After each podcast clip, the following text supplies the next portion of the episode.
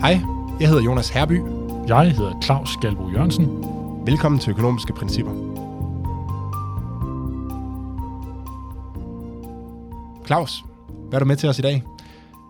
Jeg har en historie med, der handler om Mink-kommissionen og øh, det ansvar, som det placerer på de politikere og embedsmænd, der har været involveret i hele den øh, sag. Og mange vil nok mene, at det her det er jo et juridisk problem, eller måske et øh, politisk problem, men økonomer har jo også noget, og i hvert fald bidrag med, som man skal tænke over i forhold til det her. Øhm, og hvad er det? Jamen det er, hvordan øh, hele den her udredning øh, og placering af ansvar, hvordan det påvirker incitamenterne for dem, der er involveret i det. Altså for eksempel de politikere, embedsmænd og andre, øh, den her placering af ansvar, hvordan påvirker det deres incitament til at sætte sig ind i sager og til at træffe øh, beslutninger på øh, et øh, kvalificeret grundlag. Ja, for det, det, er jo, det er jo spændende for, hvordan det laver, laver nu snakker jurister og snakker meget om præcedens, men, men også skaber incitamenter for, øh, for fremtiden, sådan rent, øh, ja, incitamenter. Øh, for, fordi hvis man prøver, så gør det meget simpelt. Ikke? Sige, hvis du ikke kan blive dømt for at køre en over, som du ikke har set, jamen så kan du øh, teorien køre med lukkede øjne, øh, og du vil altid kunne sige, at jeg havde ikke set personen, så jeg kan ikke dømmes for at så køre mig over. Og det er jo derfor, man har sådan et, øh, et begreb, som hedder uaksomt øh, manddrab, for eksempel. Ikke? Øh, det er jo for ligesom at sige, at jamen her, du, det kan godt være, at du ikke så personen, eller du ikke øh, vidste, men du burde have vidst, at du udsatte andre for en, øh, for en risiko her. Øh, og det er jo lidt det samme, man kunne frygte, i hvert fald som økonom, at, øh, at den sag, der kører nu, kan, kan, kan ende med at skabe incitamenter fremadrettet, at man simpelthen laver systemer eller ledelsesmetoder, som, som sikrer, at hvis man, at ministeren ikke bliver informeret ordentligt. Præcis. Ja, fordi hvis det er en uh, get out of jail free card, at man ikke ved uh, nok om den beslutning, der er truffet, hvis det betyder, at man kan, kan slippe for ansvar, jamen så vil det jo give uh, de beslutningstager et incitament til ikke at vide nok om det, de træffer beslutninger om.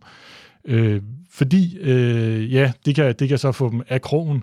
Men er det virkelig, øh, er det virkelig noget, vi, øh, vi ønsker? Er det virkelig noget, der er gavnligt?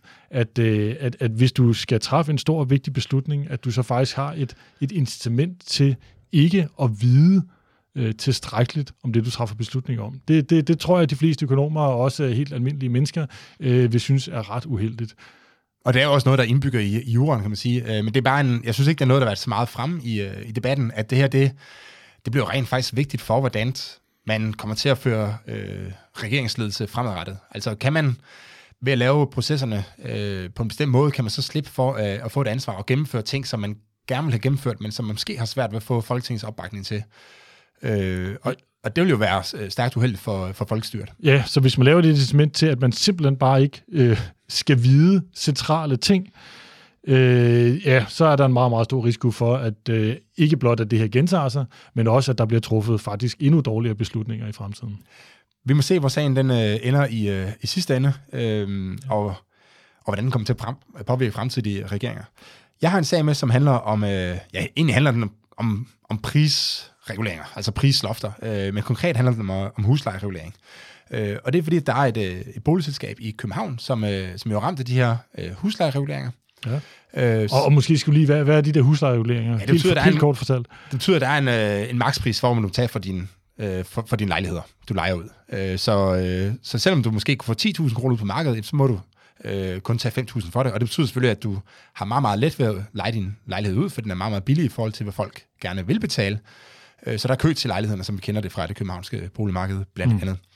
Øh, men det betyder så også, at hvis du er en virksomhed og gerne vil tjene penge, og det vil de fleste virksomheder, jamen så har du, øh, og du ikke kan tjene penge på at leje lejligheden ud, øh, men du har en meget, meget stor efterspørgsel efter lejligheden, jamen så kan du måske begynde at så gøre indhug i noget af det, der gør det værd at bo i lejligheden. Så hvis, på en anden måde at sige det på, det er at sige, hvis ikke du kan hæve prisen og tage det, lejligheden er værd, så kan du måske øh, tage nogle ting fra lejligheden, som gør, at lejligheden bliver øh, mindre værd i virkeligheden. Øh, og det, som det her selskab det har gjort, det er, at det har inddraget noget af gårdarealet, okay. og lavet det om til øh, parkeringsarealer. Fordi du kan lege parkeringsarealerne ud øh, til, til relativt høje priser, øh, og i og med, at de stadigvæk vil kunne lege lejligheden ud, fordi de kan alligevel ikke. Der er meget, meget høj ja, ja, man kan sige, det, det, som beboer, det blev lidt mindre interessant at bo i sådan en lejlighed, hvor du før havde en dejlig stor gård, hvor børnene kunne rende og lege, og du kunne øh, spille bold, og, og hvad man nu ellers kunne. Så nu ligger der en, en, en stor parkeringskælder ude i gården i stedet for. Det, det, det gør det mindre fedt at bo i den lejlighed. Mm.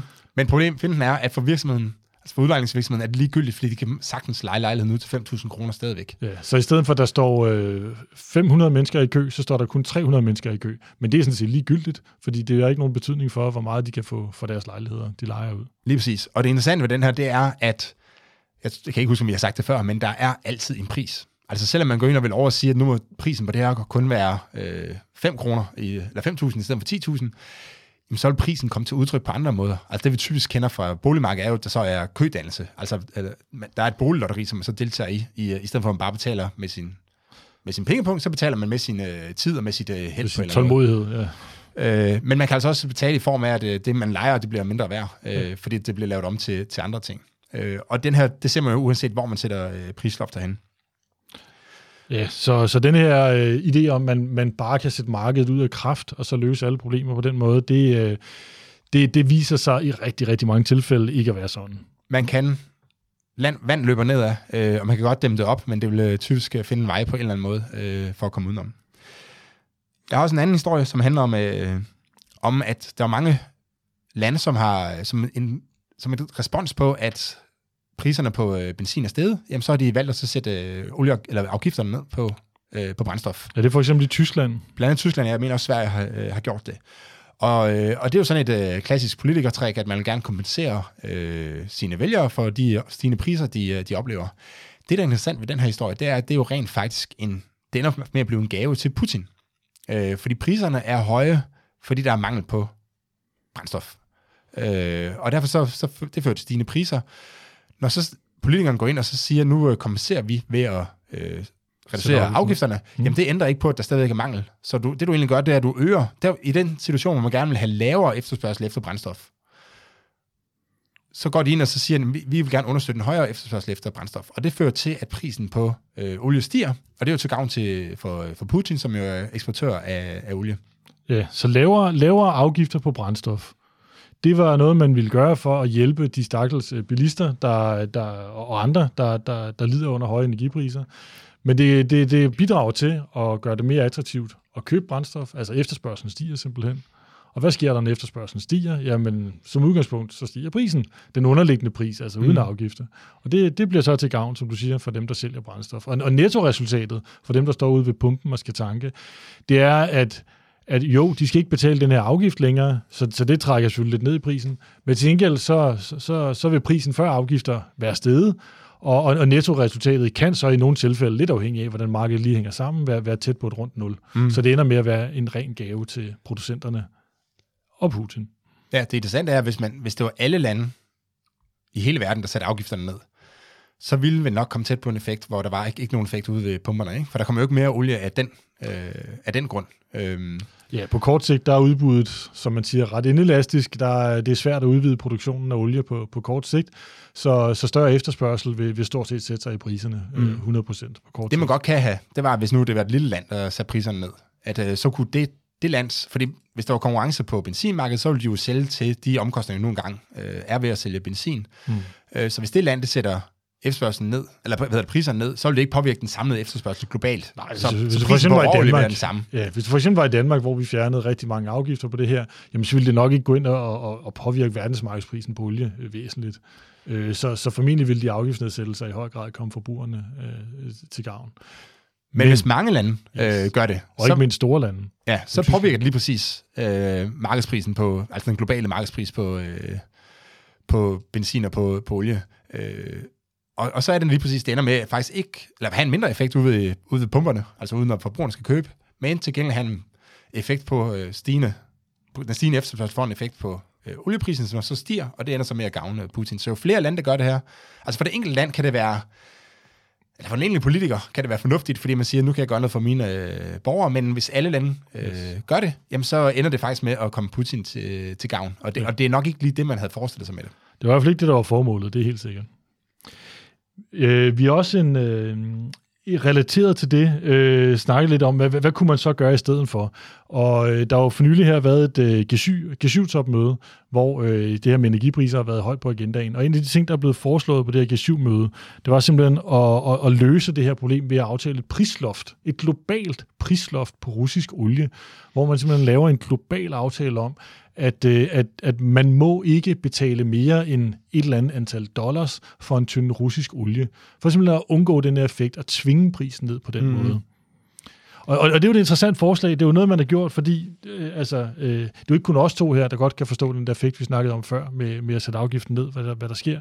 Så, så det er så en, en måde at komme uden om, om det problem på, og simpelthen bare sige, at prisen, man betaler for russisk olie, må bare ikke være højere end det her niveau. Ja, det, og det er en måde at så ramme Rusland direkte. Ikke? At sige, yes. at hvis I gerne vil sælge jeres olie, så bliver der altså den her pris. Så man prøver ligesom at skabe sådan et, øh, altså et, et købermonopol, kan man kalde det. Ikke? Øh, ja, køberkartel. Ja, køberkartel. køberkartel. Så nu er det os, der sætter prisen. Øh, nu er det ikke en markedspris, men nu er det os, der sætter prisen. Det er nok svært at lave på global plan. Det kunne jeg forestille mig. Øh, man skal jo, øh, man skal jo have, have alle med på det, øh, og, og, og der kan jo være en interesse i og, og, og tilbyde at betale lidt mere for den russiske olie, øh, for derved og, og så få, få en, en masse øh, olie øh, til sig, som man kan få relativt billigt måske, hvis man tilbyder lige at betale to kroner mere end den der minimumspris, der blev aftalt. Mm. Øh, så så jeg, jeg ved ikke helt, hvad den politiske øh, status er på det her, og, og hvordan det påvirker, eller har påvirket markederne, men, men jeg kan i hvert fald forestille mig, at det vil være meget svært at implementere i praksis på et globalt plan, det her. Og et andet spørgsmål er også, når man så har købt det her olie billigt, jamen så kan man jo så sælge det dyrt på en eller anden måde derhjemme. Og hvem er det så, der får lov til at, at score den profit? Mm. Det, det, det, det blæser lidt i vinden, øh, svaret på det spørgsmål. Ja, så en anden mulighed, man kunne gøre, det var altså at indføre en tolv på, øh, på russisk olie. Ja, lige præcis. Simpelthen lave en, en importtol og sige, at hvis du vil importere noget olie fra Rusland, jamen så får du så øh, pålagt en tolv på 50 dollars per tynde, eller hvad ved jeg, det er ret niveau nu skulle være. Øh, fordi hvad vil det betyde? Det vil betyde, at det bliver mindre attraktivt at importere olie fra Rusland, end at importere det fra andre lande. Mm. Så det vil sige, hvis Rusland så skal have solgt noget olie, i, for eksempel i Europa, hvis det er EU, der får, får vedtaget sådan en importtol på russisk olie, jamen øh, så for russerne øh, kan være, det kan være attraktivt for, for, for importører i, i Europa at, at købe russisk olie, så bliver russerne simpelthen nødt til at tilbyde en lavere pris. Mm. Så det vil sige, at den her importtol, den vil ramme øh, den russiske oliepris direkte, øh, men uden nødvendigvis at, at forstyrre markederne i øvrigt. Så, så, så det er en meget, meget, øh, det kan i hvert fald være en meget, meget målrettet måde at, at opnå det, man gerne vil, nemlig at, at få begrænset pengestrømmen til, til Putins krigsmaskine. Og vi er jo lidt tilbage til det, vi snakkede om sidste gang med priselasticiteter. Altså det, vi snakkede om sidste gang, det var, at man havde indført et forbud mod at importere russisk olie via skibe. Øh, og problemet med det er jo, at så kan skibene sejle et andet sted hen øh, og sælge deres olie. Og det er relativt let at løse det problem øh, på markedet. Øh, så på grund det, der vil ske, det er nogle lande, der så der er nogle andre lande, der køber den russiske olie, og så vil Europa købe noget, noget andet olie, og markedet ligesom så for, at de her ting, de, de løser sig. Øh, og dengang snakkede vi om, at grund til nok var endt med skibe kunne være, at de lande, der får olie via rør, og ikke har en havn, eller ikke har nogen havne, altså Ungarn og de, de lande, der ligger inde centralt i Europa, de bliver meget, meget hårdt ramt, hvis man laver et forbud mod at importere russisk olie øh, via rørene.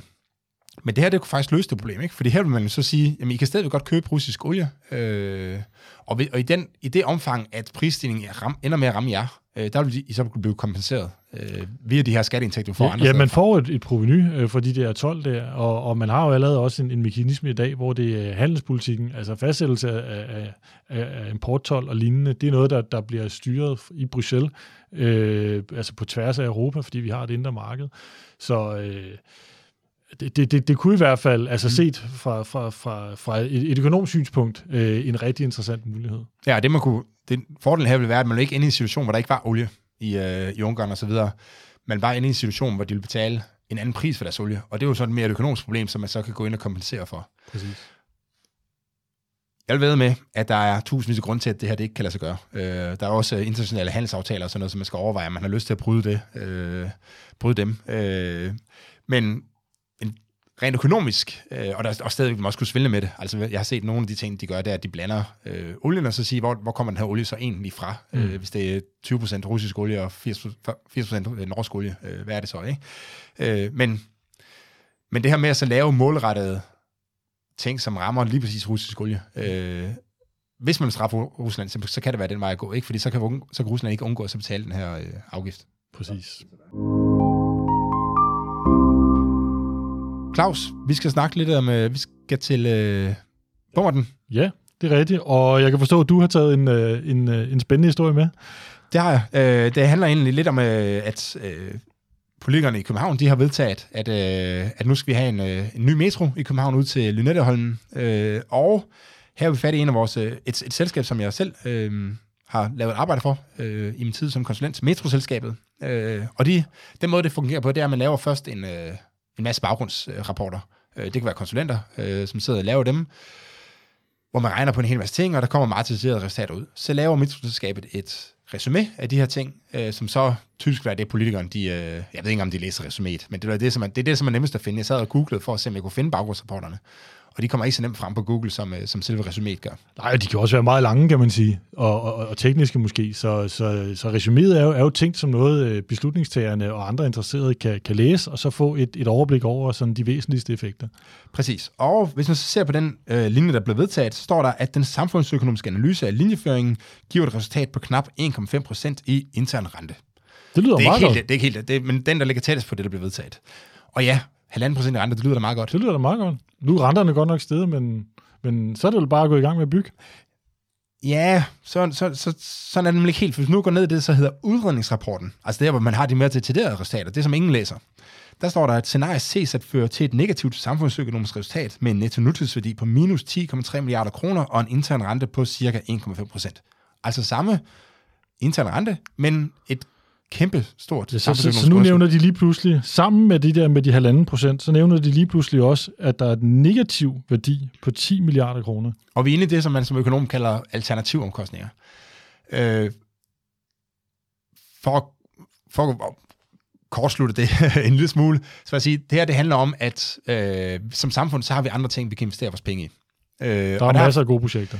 Det er der. Og Finansministeriet, de øh, fastsætter så en, øh, en minimumsrente, som siger, at vi skal have mindst øh, det er cirka 4% i, øh, i afkast, før et, for et, et, et, et projekt giver overskud. Ja. Øh, fordi alternativt så vil vi kunne investere i nogle andre projekter, hvor vi ved, at vi kan få 4% i afkast. Er, er kort fortalt øh, historien her, ikke? Jo. Så når vi får 1,5% i rente, så betyder det i virkeligheden, at vi taber 2,5% i rente. Ja, øh, vi, skal sammenligne det, vi skal ikke sammenligne det med 0, vi skal sammenligne det med 4. Præcis. Så vi skal ikke sige, at det er fint, fordi det er større end 0. Vi skal sige, nej, det er skidt, fordi det er mindre end 4. Og, øh, og der er sådan noget andet i den her øh, rapport, her, som også er, er, er vigtigt. Ikke? De skriver, at det negative resultat skyldes først og fremmest, at de ellers store brugergevinster ikke kan opveje anlægsomkostningerne samt omkostningerne til drift og vedligehold. Så det, det skriver metroselskabet altså selv i deres baggrundsrapport, at brugergevinsterne ikke kan opveje anlægsomkostningerne og omkostninger til drift og vedligehold. Jeg vil tro, at det, er, det er nogle konsulenter, der har skrevet det her. Ja, men det står i deres baggrundsrapport. Det står i deres baggrundsrapport. Grunden til, at det, her, det bliver til en bummert, det er fordi, at mesterskabet i deres resume får det til at fremstå som om, at det her det er en samfundsøkonomisk god idé. Men i virkeligheden er det samfundsøkonomisk hul i jorden. Og det her det er ikke første gang, jeg har set det her for metroselskabet, og jeg har også set det for andre. Og det er, jeg vil lige være sige svindel, men det er i hvert fald at være nær i med sandheden. øh, øh, og, og det synes jeg simpelthen ikke er, øh, altså, det, det, her, det her er jo en form, form for embedsmandsrapport. Øh, nu ligger det så ved et selskab, der har en stor interesse i, at der kommer et, øh, en, metro, en ny metrolinje. Men hvis det her det var lavet af en uafhængig øh, embedsmand, så vil man jo sige, at det her, det, det dur ikke. Det her det er jo ikke et uafhængigt resume, du skriver her. Det her det er et resume, der er skrevet for at, at gøre dine hoser grønne, når man siger. Altså for, det får det til at se bedre ud, end det reelt set er. Mange vil læse det her og sige 1,5 procent. Det lyder rigtig godt, men det er det altså ikke. Så det må være dagens bummert. Det er dagens bummert. Så skal vi til dagens hovedemne. Vil du tage den, Claus? Du er det, ude og du er ude Det vil jeg gerne. Altså, jeg, ikke bare mig, men jeg tror, at rigtig, rigtig mange har været ude til Tour de France i weekenden og i fredags. Jeg var afsted både i fredags, hvor de kørte rundt i København, og så i lørdags, hvor jeg kørte en, en tur med familien øh, ned til, øh, til Midtjylland og fandt det godt sted ved en landevej og kiggede på Tour de France. Jeg synes, det var mega fedt. Jeg synes, det var en kæmpe oplevelse. Det var mega, mega fedt. Jeg var også ude at se det. Jeg havde øh, måske knap så god en oplevelse. Vi, øh, vi var der primært for at se den der øh, med børn, for at se den der karavaner. De smed stort set ikke noget ud hos os. men, men jeg har forståelse for, at alle andre har haft en god oplevelse. Jeg har også selv set den gang i Pyrenæerne, og det er en kæmpe begivenhed. Det vi skal snakke om nu, det er, er det en økonomisk god idé? det har været en lille smule debat om øh, på, det, på det seneste. I starten blev det fremlagt som om, at det her det er en kanon god idé. Øh, vi kan lige komme tilbage til nogle af argumenterne, men på det seneste har været nogle, øh, nogle nyhedshistorier om, at ah, det er måske ikke helt rigtigt, at det er en økonomisk øh, god idé. Og centrale i dagens hovedhistorie, tror jeg, kan være, at de, siger, det, de snakker om det forkerte. Ja, yeah.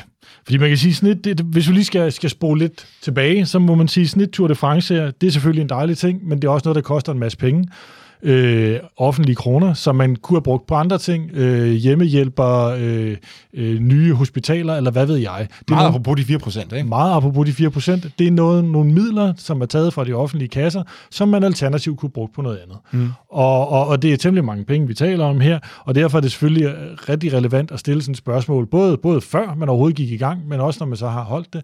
Var det her nu en god idé, og, og det, er det en, en god måde at prioritere samfundets begrænsede ressourcer på? Og de argumenter, der typisk bliver brugt, øh, det, det er sådan noget med, at det skaber øh, turisme, det skaber reklameværdi, øh, vi får... Øh, restauranterne får mange besøgende, øh, mens der er Tour de France, fordi der kommer turister fra hele verden for at se øh, det her cykelløb sådan noget. Og det er jo sådan et argument, som, ja, som har nuancer, kan man nok godt sige. Det, det, må man sige. Det er noget, der rigtig tit bliver fremført ved sådan nogle store arrangementer. Det er jo ikke bare Tour de France, det er jo også, når man taler om øh, håndbold-VM eller ishockey, øh, et eller andet øh, turnering, eller hvad ved jeg. Alle de her store arrangementer, som, øh, som man, man tiltrækker. Det er jo ikke bare, øh, og det er ikke kun i Danmark, det er jo i alle lande, øh, det her foregår. At man, at man øh, bruger penge på at tiltrække store arrangementer, og så skal man kan sige, forklare, hvorfor det er en god idé mm. at bruge skattepenge på det. Og måske skulle vi starte med at sige, at når du går på restaurant, og, øh, og får en, en middag og betaler nogle penge for det. Så øh, altså, restauranten er selvfølgelig glad for, at du kommer, fordi at den havde jo et sæde til dig og sådan noget, så den vil selvfølgelig gerne have, at du kommer ind. Men for samfundet, så den betaling, du har dernede, det er ikke, altså det skaber ikke som sådan en overskud. Du betaler bare for de ressourcer, du bruger. Altså der er brugt nogle ressourcer til at bygge øh, lokale, til at indrette det. Der er brugt nogle, øh, nogle medarbejdertimer, der er brugt nogle råvarer og sådan noget. Og alt det her, det skal jo, det er jo, det er jo produceret af folk, som har brugt deres tid på at, at skabe det her, og det vil de gerne kompenseres for. Yes. Øh, og det er egentlig det, der ligger i din betaling til restauranten. Så for samfundet er det egentlig, der er ikke noget overskud, det er bare en uh, ressourceforbrug. Om, om, om jeg bruger mine uh, hårdt tjente penge på at gå ned på en restaurant, eller om jeg bruger dem på at gå ned i, uh, i byggemarkedet og købe et eller andet der, det er sådan set ikke noget, der gør samfundet hverken rigere eller fattigere. Uh, og det er ikke noget, som man sidder og laver store samfundsøkonomiske beregninger på, om jeg helst skal gå på restaurant, eller om jeg hellere skal, skal gå i byggemarkedet. Mm. Uh, og, og det samme gælder jo for turister. Ja. Øh, og, og derfor skal man være lidt øh, varsom, øh, for ikke at sige særdeles varsom, med, med de her argumenter om, hvor mange kroner turisterne ligger i København. Lad os nu sige, der er kommet et eller andet antal tusind flere mennesker til København, fordi de gerne vil øh, se øh, det her Tour de France, øh, nogle, øh, hvad ved jeg, nogle svenske turister, øh, og man så laver en opgørelse af, om de har lagt øh, 100 millioner kroner i, øh, i danske restaurantkasser. Så skal man øh, ikke tro, at det betyder, at, øh, at det er en indtægt for Danmark eller for det danske samfund på 100 millioner kroner. Fordi den betaling, de har betalt, det afspejler jo netop, at der er nogle tjenere, der skal rende rundt og mm. servere dem, og der skal købes nogle råvarer osv. Så, videre. så det er sådan set bare en transaktion, ligesom alle mulige andre transaktioner. De 100 millioner kroner, der er lagt i øh, hotelovernatning osv., nu er det bare et tal, jeg ved ikke, om det er 100 millioner, det kan man ikke holde en til en op imod de penge, som det offentlige har brugt på at tiltrække Tour de France. Det er jo en helt forkert sammenligning at lave. Præcis. Men, men der er trods alt en nuance i forhold til det, jeg lige sagde. Altså, når du går ned på sådan en gennemsnitlig dag øh, og køber noget mad, så er det, du betaler for de ressourcer, der er brugt på det, så der er ikke nogen øh, profit her. Der er ikke nogen gevinst for samfundet. Det er selvfølgelig en lille smule anderledes, når Tour de France kommer til, til København, fordi så har du sådan en ekstraordinær stor, altså en uventet ekstraordinær stor øh, event, som gør, at, øh, at der opstår mangel på øh, hotelværelser, der opstår mangel på restauranter og sådan noget, og derfor kan de sende, øh, sætte prisen højere op, eller får en øh, får efterspørgsel på et tidspunkt, hvor de ikke normalt ville have haft en stor efterspørgsel. Jeg lurer mig, om de københavnske hoteller ikke har haft lidt højere belægningsgrad her i weekenden, og måske endda også kunne tage lidt højere priser, end de mm. ellers øh, har kunnet. Så de 100 millioner her, hvor de sådan under normale omstændigheder ville de blive til et, altså tæt på et, et, et nul i uh, samfundsøkonomisk overskud, så kan det faktisk godt isoleret set føre til, at øh, jamen, der er faktisk noget af det her, der egentlig ender i sådan noget, det man kalder overnormal profit. Øh, at der er nogen, der får øh, altså tjener lidt ekstra i, som, i forhold til, hvad de ellers ville have gjort. Ja, på kort sigt i hvert fald. På kort sigt, ja. Ja, for det interessante er jo så, øh, at på lang sigt, at hvis man har sådan en forventning om, at en gang imellem, så kommer der øh, nogle store events til København, så kommer der Tour de France, så kommer der Formel 1, så kommer der øh, EM i fodbold øh, osv., jamen så vil de her ting jo blive indarbejdet i markedsprisen. Altså man vil simpelthen sige, at når vi, vi bygger nogle flere hoteller, vi har nogle flere restauranter, end der egentlig er plads til i sådan normale sæsoner, men så tjener vi lidt ekstra i de sæsoner, hvor der så kommer, øh, kommer sådan et ekstraordinært stort øh, event. Og så forsvinder hele den her øh, monopol gevinst i princippet i, øh, igen, eller hele den her overnormale profit i princippet igen, fordi den simpelthen bliver investeret i fordi man normale år, så kører man lidt med underskud, og i øh, de unormale år har man så lidt overskud, og de to ting går så i den perfekte verden øh, lige op. Præcis. Så, så hvad skal vi sige, så kvadratroden af alt det her, det er, at når man skal sidde og kigge på, om, om det er godt at bruge penge på sådan noget som Tour de France, øh, så skal man altså ikke øh, sammenligne med den omsætning, der bliver skabt i, af turister, der kommer til Danmark eller lignende. Det er ikke relevant. Præcis. Men det betyder så ikke, at de, cirka, eller de mindst 220 millioner kroner, der er brugt på Tour de France, nødvendigvis er en dårlig idé. Nej. Øh, og de 220 millioner, det er politikken, det siger, at der er brugt 180 millioner kroner i forbindelse med selve arrangementet, og Frihedsbrevet har sagt, at der er betalt 41 millioner kroner til Tour de France-selskabet for at få arrangementet til øh, København. Og det giver så de her 221 millioner. Det er ikke så vigtigt, hvad beløbet er, øh, helt præcis. Men man holder jo normalt ikke en fest for at tjene penge. man holder normalt en fest, fordi man gerne vil have... Øh, Altså, at folk har en god oplevelse. Og det er måske det, hvor man, det der bliver talt, altså det bliver talt meget om, men ikke økonomiske termer, Nej. Øh, talt om den her oplevelse. Øh, og du sagde jo selv, at øh, du havde en rigtig god oplevelse. Jeg havde en rigtig god oplevelse, og jeg skulle ikke betale noget for at komme ind. Øh, og fordi det var jo så at sige det offentlige, øh, der, havde, der havde sørget for arrangementet, øh, og, og, og der, var, der var fri entré, øh, både ude på landevejen der, og også inde i centrum af København. Og man kan sige, det var også nok kun det offentlige, der kunne, der kunne lave sådan et arrangement. En privat arrangør, øh, ville i praksis ikke kunne øh, tage, tage billet eller tage entré for, for at gøre det her, fordi når man har tale om et cykelløb, der bliver holdt rundt omkring på landevejene og i hele København, eller store dele af København, jamen så kan man jo ikke øh, indføre et, et stort hegn hele vejen rundt om, og så, og så tage billetindtægter. Så det er kun det offentlige formentlig, der kan mm. lave sådan et arrangement som det her. Det er noget, man, man inden for økonomi kalder det offentlige gode. Det er klassisk offentlig gode, ikke? Det er altså, klassisk det er ikke, offentlig gode, det som man kalder et ikke-rivaliserbart øh, og ikke studerbart offentlig gode. Mm. Det, det tror jeg, vi kommer tilbage til i et andet... Det kan vi altid øh, snakke om en anden gang, hvad det betyder. Men bottom line her, det er, at de folk, der har været ude og se de her øh, arrangement, de har jo sparet nogle penge. De har, ikke, i hvert fald de, har ikke betalt, god, de har ikke betalt billetsindtægt for at komme ud og, betale, og se det her arrangement. Ja, det er yes. ikke sparet. Altså, de har fået en gratis gave, kan man sige. Ja. Øh, og det er jo den, der i virkeligheden skal, er interessant at så vurdere. Altså, hvor meget værdi har det her øh, skabt for de danske borgere. Og erhvervsministeriet, de forventer, at der kom, det var før arrangementet, at der kom 900.000 tilskuere. Jeg, jeg ved ikke, om det er... Det, de billeder, jeg ser på tv, gør, at jeg ikke tænker, at det er nødvendigt at helt skævt. Man kan i hvert fald sige, at der var mange mennesker. Øh, mm. og der jeg kender også nogen, rigtig mange, som er ude og se det. Ja, og der er nok ikke nogen, der ved præcis, hvor mange. Men, men 900.000, det kan da godt være, det er rigtigt. Mm. Og, øh, og tager man de her 200 millioner kroner, øh, og dividerer ud på de her 900.000 personer, så, så vi, har vi sådan en billetpris per tilskuer, som svarer til 200-250 kroner. Ja. Øh, det er selv lidt mere nuanceret for nogle af de ting, der var det var, at no, altså, man har lagt ny asfalt på nogle veje, og man siger, det, det giver jo så også en gevinst senere hen, altså efter Tour de France. Så, oh, jo. Det er nok så, det mindste af det. Ja, men, øh, men rundt regnet, så, øh, så snakker vi altså de her 200-250 kroner per, per tilskuer. Og, så det svarer vel sådan cirka til en uh, fodboldkamp i parken, eller sådan noget, gør det ikke?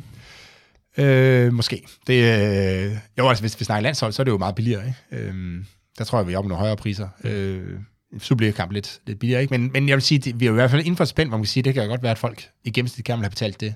Nu havde jeg jo lidt... Min oplevelse var ikke så god, øh, men, øh, men din oplevelse var så, så rigtig god. Øh, og der er også nogen, som har været superfans, og, og der er også nogen, som måske har fået mere ud af at se Tour de France på fjernsyn, for nu var det i Danmark. Ja, det kan man ikke afvise. Før vi gik i gang, der sad jeg argumenteret for, at jeg måske hellere har set det i øh, udlandet, men det slog mig lige, at jeg, har, jeg så rent faktisk noget af det på i tv. Og jeg har ikke set Tour de France i mange år, så det, det, det er jo sådan, og det start, afslører jo, at det har sat mere pris på at se det i Danmark. Ikke? Hvis starten nu havde gået i Holland, så er det ikke sikkert, at du havde siddet og set den der etape der. Det har i hvert fald ikke gjort de sidste mange år. Øh, så, så der er, det skal man også huske til med, at der også har haft en brugergevinst for de danske øh, tv-serier, sandsynligvis. Ja. Men, men summa summarum, den relevante test af, om det her var en god idé, det er formentlig den underholdningsværdi, det har skabt øh, for, for, for de danskere, der, der var del af det. Altså 250 kroner, måske noget i den stil, Øh, og så kan man selvfølgelig huske at gange op, hvis man er en familie på fire, jamen, så har du så 1000 kroner for den familie. Jamen, øh, er, det, øh, er det pengene værd? Det, jeg tror mm. ikke, vi har svaret, men, øh, men det er i hvert fald nok den vej, man skal kigge. Men det er præcis det, der står i Metroselskabs rapport. Spørgsmålet er, om de store, måske store brugergevinster står, eller kan opveje de anlægsomkostninger og omkostninger til drift og vedligehold, der har været i forbindelse med Tour de France. Ja. Det var alt for i dag. Hvis I sidder derude og øh, gerne vil kontakte med os, så skriv en mail til os. Masser af mails på principperne gmail.com. Tak for det. Tak for det. Få mere økonomisk indsigt næste gang, hvor vi øh, endnu en gang vil begive os ud i at forklare, hvorfor verden ikke er så simpel, som man tror, og hvordan det økonomisk teori og empiri kan hjælpe os med at forstå, hvordan verden hænger sammen. Du kan finde links og læse lidt om Claus og mig i øh, show notes, øh, hvor du også kan finde vores øh, Twitter-handles. Tak for i dag.